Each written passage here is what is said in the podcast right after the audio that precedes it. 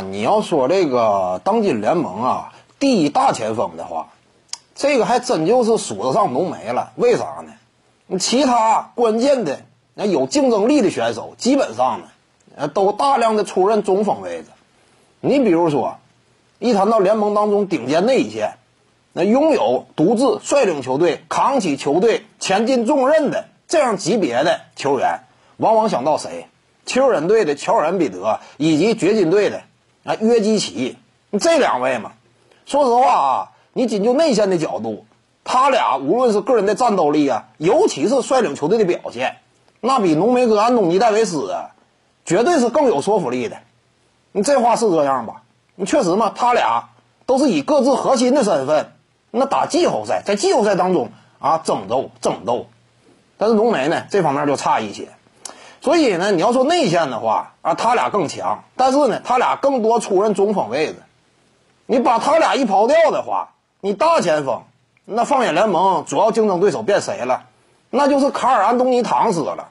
你其他的小喽啰的话，你跟浓眉竞争啊，不具备这种资格。那你要是说卡尔·安东尼·唐斯和浓眉的话，那他俩此前的履历，班对班率领球队都表现乏力。你个人数据呢？本赛季哎，基本上呢也差不太多。浓眉也挺有说服力，虽然说这俩呢各有擅长，但浓眉你不能说啊，仅就数据层面他比唐斯差，不差。再有呢，就是湖人队呀，当今这个战绩，那已经高居西部第一了。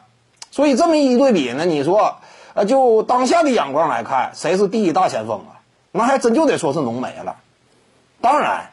呃，潜意识当中呢，我们把字母哥刨除掉了。为啥？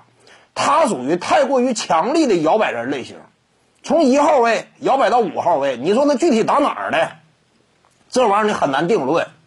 他漂浮不定，在赛场之上呢，啊，随时随地切换这样一种位置属性。那这个的话，你不能简单把啊浓眉，呃，归类为大前锋如何？他整体打法也不像一个纯粹的大前锋。他你说是控球后卫呢，都可以，或者说从小前锋这个角度呢，哎，也基本上算是一个组织小前。因此呢，你字母哥呀，你很难说把他彻底归类为大前锋位置。哎，当然，你要是真把他归类为大前，那他是第一大前。但是你不能这么讲，我感觉第一大前呢，呃，更有说服力的，呃，普遍更被认可，呃，更多出任这一位置的，那还是浓眉哥，那第一大前锋当下。各位观众要是有兴趣呢，可以搜索徐静宇微信公众号，咱们一块儿聊体育。中南体育独到见解就是语说体育，欢迎各位光临指导。